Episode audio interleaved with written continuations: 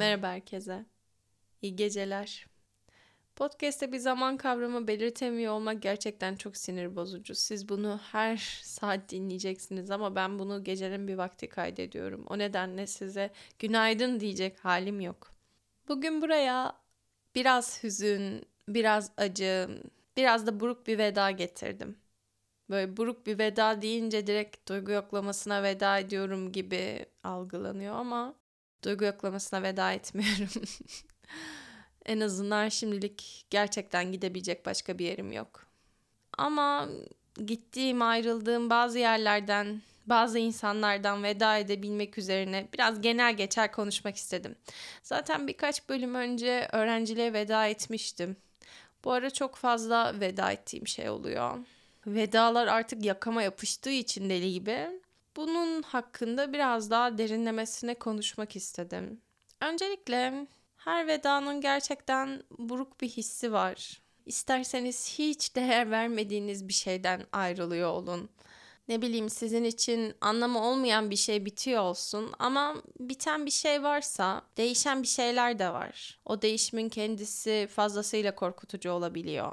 Bir kere hayatında herhangi bir yer kaplayan bir şey bittiği zaman rutinlerin değişiyor, alışkanlıkların değişiyor, halini hatırını sorduğun insan veya insanlar değişiyor.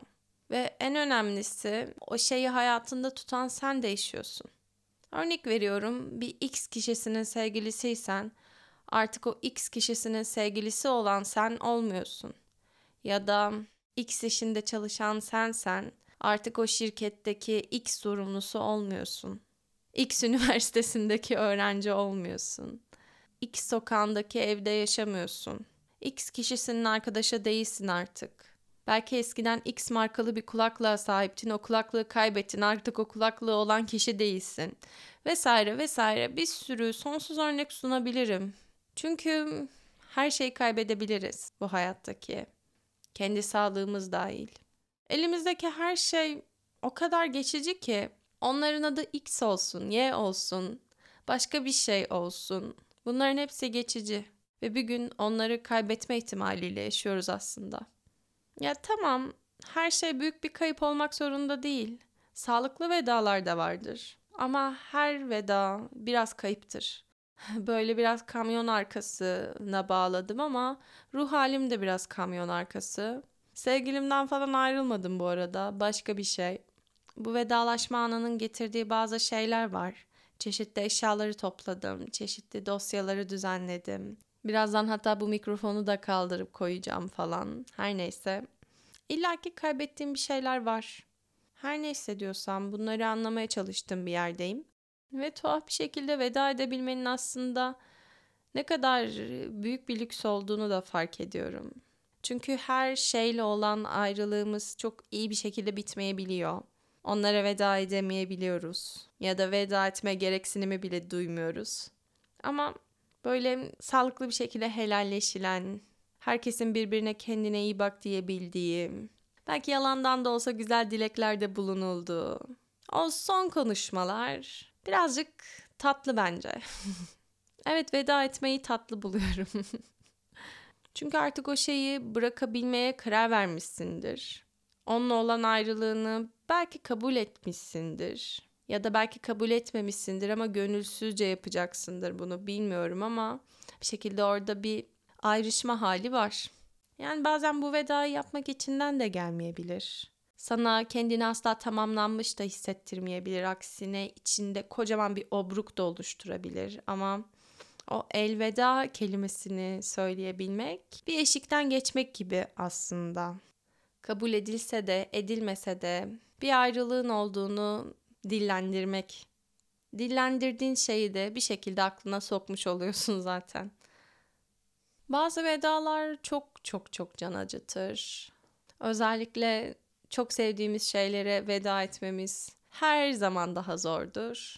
O şeye veda etmek istemiyorsak ama veda etmek zorundaysak bu en can acıtır.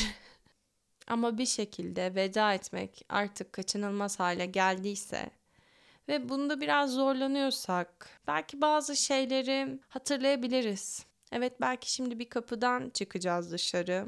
o şey artık her neyse, kaybettiğin X markalı kulaklık da olabilir. Onu artık hayatından çıkarmanın, belki onu artık aramayı bırakmanın zamanı gelmiştir. Tamam, belki çok fazla para ödedin. Ufacık şey o kadar para verilir mi dedin, verdin. Belki onu sürekli tuttun, kaybetmemeye çalıştın, boynunda taşıdın, askı aldın, bir şeyler yaptın ama bir şekilde kaybettin. Ve belki kaybettiğin için çok üzgünsün ama belki de onunla artık vedalaşmanın zamanı gelmiştir. Niye böyle saçma sapan metaforlar yapıyorum bilmiyorum ama konuyu gerçekten biraz kale almam da gerekiyor. Yani başka türlü bilmiyorum artık. Bu tarz meseleleri nasıl anlatacağımı bulamıyorum artık gerçekten. O kulaklıkla vedalaştığın noktada belki artık o paranın bir yerlerine girdiğini hissediyorsun ve bu hala canını yakmaya devam ediyor ama yapacak bir şey yok diyorsun. Olan olmuş. Kaybettimse kaybettim. Belki bir gün bir yerlerde tekrar karşıma çıkar, bilmiyorum ama sonuçta bir gün yeniden yenisini de alabilirsin. En azından kulaklık yeri doldurulamaz bir şey değil. Bazen de çok sevdiğimiz insanları kaybediyoruz. O insanların yeri maalesef ki doldurulamıyor. O insanla vedalaştığın noktada belki bir daha o insan artık hayatına geri gelmiyor olacak. O nedenle aslında kulaklık çok mantıklı bir metafor değilmiş ama her neyse söylemiş bulundum zaten. Yine de şöyle bir şey var ama. Tamam, belki o insanı artık hayatından çıkarıyorsun ya da o insanı acı bir şekilde kaybettin. İkisi birbirinden çok farklı şeyler. Bunu biliyorum, genelleştirmeye de çok uygun değiller belki ama her insanın bize öğrettiği belli başlı şeyler var. O insanlarla iyi kötü anılarımız var. Aldığımız dersler var. Paylaşılmış duygular var, dertler var belki. Belki yok. Belki sadece kahkaha bazlı bir ilişkiydi, bilmiyorum. Ama o paylaştığınız şeyler, öğrendiğiniz dersler hiçbir yere gitmiyorlar ve gitmeyecekler de. O anılar artık tamam, geçmişte kalacak. Bir yerden sonra sadece geçmişe bağlı kalarak yaşayamayacağız da. Belki veda ettikten sonra ilk zamanlar hala anılara dönmek isteyebiliriz. Onları hatırlamak isteyebiliriz. Onları içimizde yaşatmaya ve kabullenememeye devam edebiliriz. Geçmişte kaldılar diye bir yerde aslında hiçbir yere gitmiyorlar. Sürekli onlara takılı kalmayacağız. Evet belki ama bir şekilde bunları yaşadık, deneyimledik. Ve buna teşekkür edebildiğimiz bir noktadaysak o ilişkide, bu da gerçekten çok şanslı, kıymetli bir nokta bence. Eğer bir insana ondan öğrendiklerin için, yaşadıklarınız için, paylaştıklarınız için teşekkür edebiliyorsan ve veda ediyorsan zaten orada paylaşılmış hoş şeyler vardır gibi geliyor bana. Ya da o ayrılık gerçekten güzel bir ayrılıktır gibi. Ben artık vedalarımda buna odaklanmaya çalışıyorum. O insana, o insanlara ya da o şeye teşekkür edebiliyor muyum gerçekten? Buna odaklanıyorum, buna bakıyorum. Ve edebiliyorsam şükrediyorum. Ah ne güzel, böyle bir ayrılık yaşıyorum, böyle bir vedalaşma yaşıyorum. Ne mutlu bana, ne mutlu bana ki güzel şeyler yaşamışım. Güzel insanlar biriktirmişim. Bunu da onurlandırabilirim diyorum.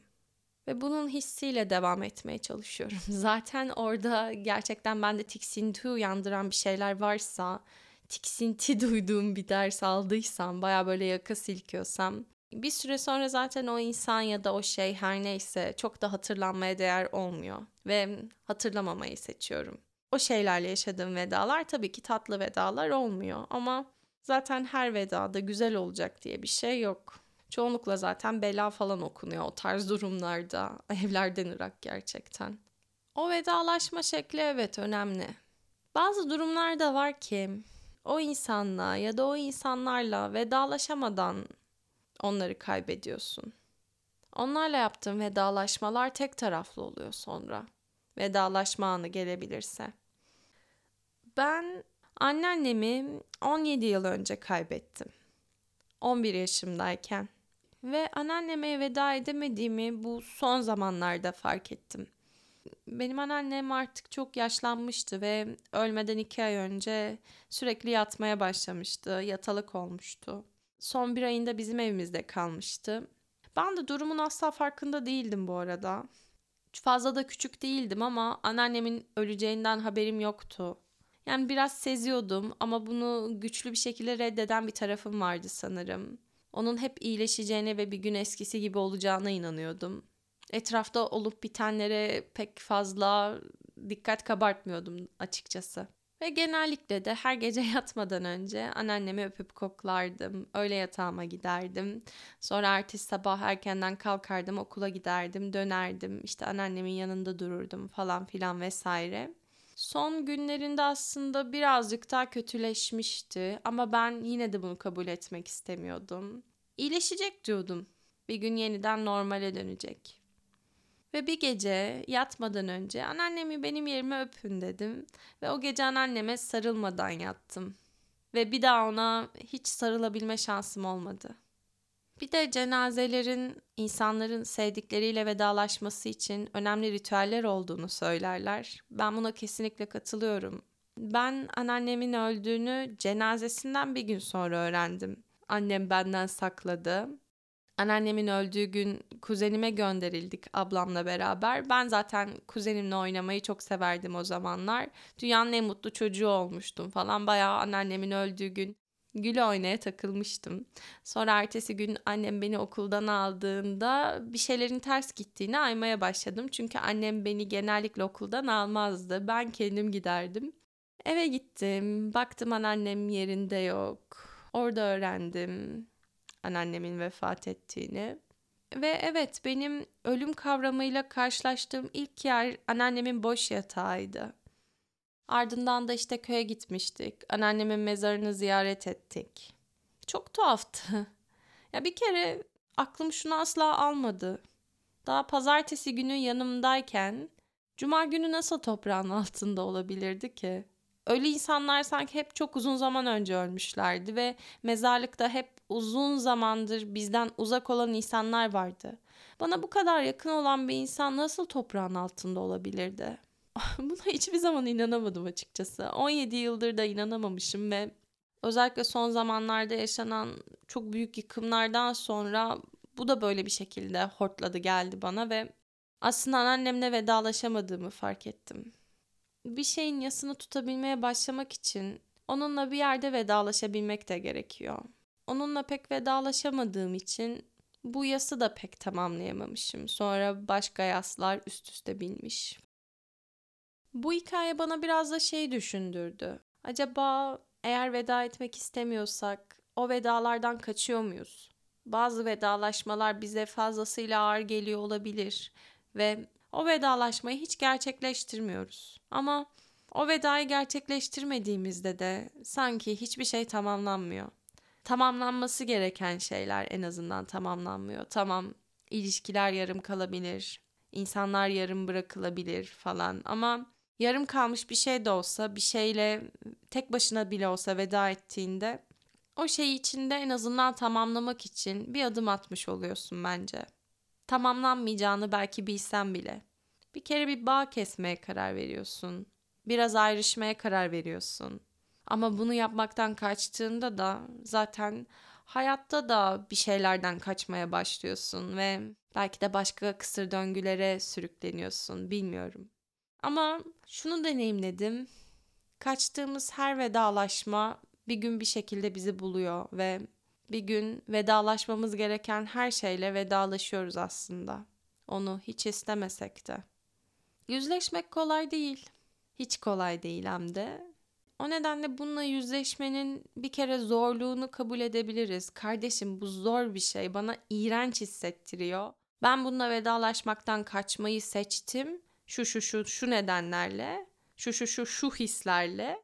O nedenle artık bunları ayıktım ve okey, tamam, ben bundan kaçtıkça bu beni kovalamaya devam edecek. O nedenle vedalaşmayı bir deneyim diyebiliriz. Belki bu deneme başarılı da olmayabilir ama denemeye değer bence. Diğer bir yandan da veda edemiyorsak edemiyoruzdur kardeşim ya. Bazen vedalar zordur, acıtır ve o vedalardan ölesiye de kaçarız yani. Bunu söylerken de şunu hatırladım. Bazı insanlarla da vedalaşılmayabiliyor. Bazı şeylere veda edemeyebiliyorsun. Ama günün sonunda seni buluyor, yalnız bir anında, gecenin bir köründe. Belki yalnızlığının içine göçüyor, saklanıyor ve yalnızlığını belki daha da büyütüyor. Yanında taşıyorsun onları. Ama sırtında bir ağırlık oluşturuyor, farkında mısın? O nedenle şimdi böyle bir şey yapalım. Veda edemediğimiz bir şey düşünelim. Ve ona veda etmek bize nasıl hissettirir de bir onu fark edelim bakalım. Bana kötü hissettiriyor. Kötü hissettirmesi de aslında hiç olmadığı kadar normal. Öyleyse şimdi bu bölümü kapatırken veda edemediğim her şeye ve herkese veda etmeye bir adım daha yaklaşmaya niyet ediyorum. Ve sizlere de şimdilik veda ediyorum. Sevgiyle kalınız, hoşça kalınız.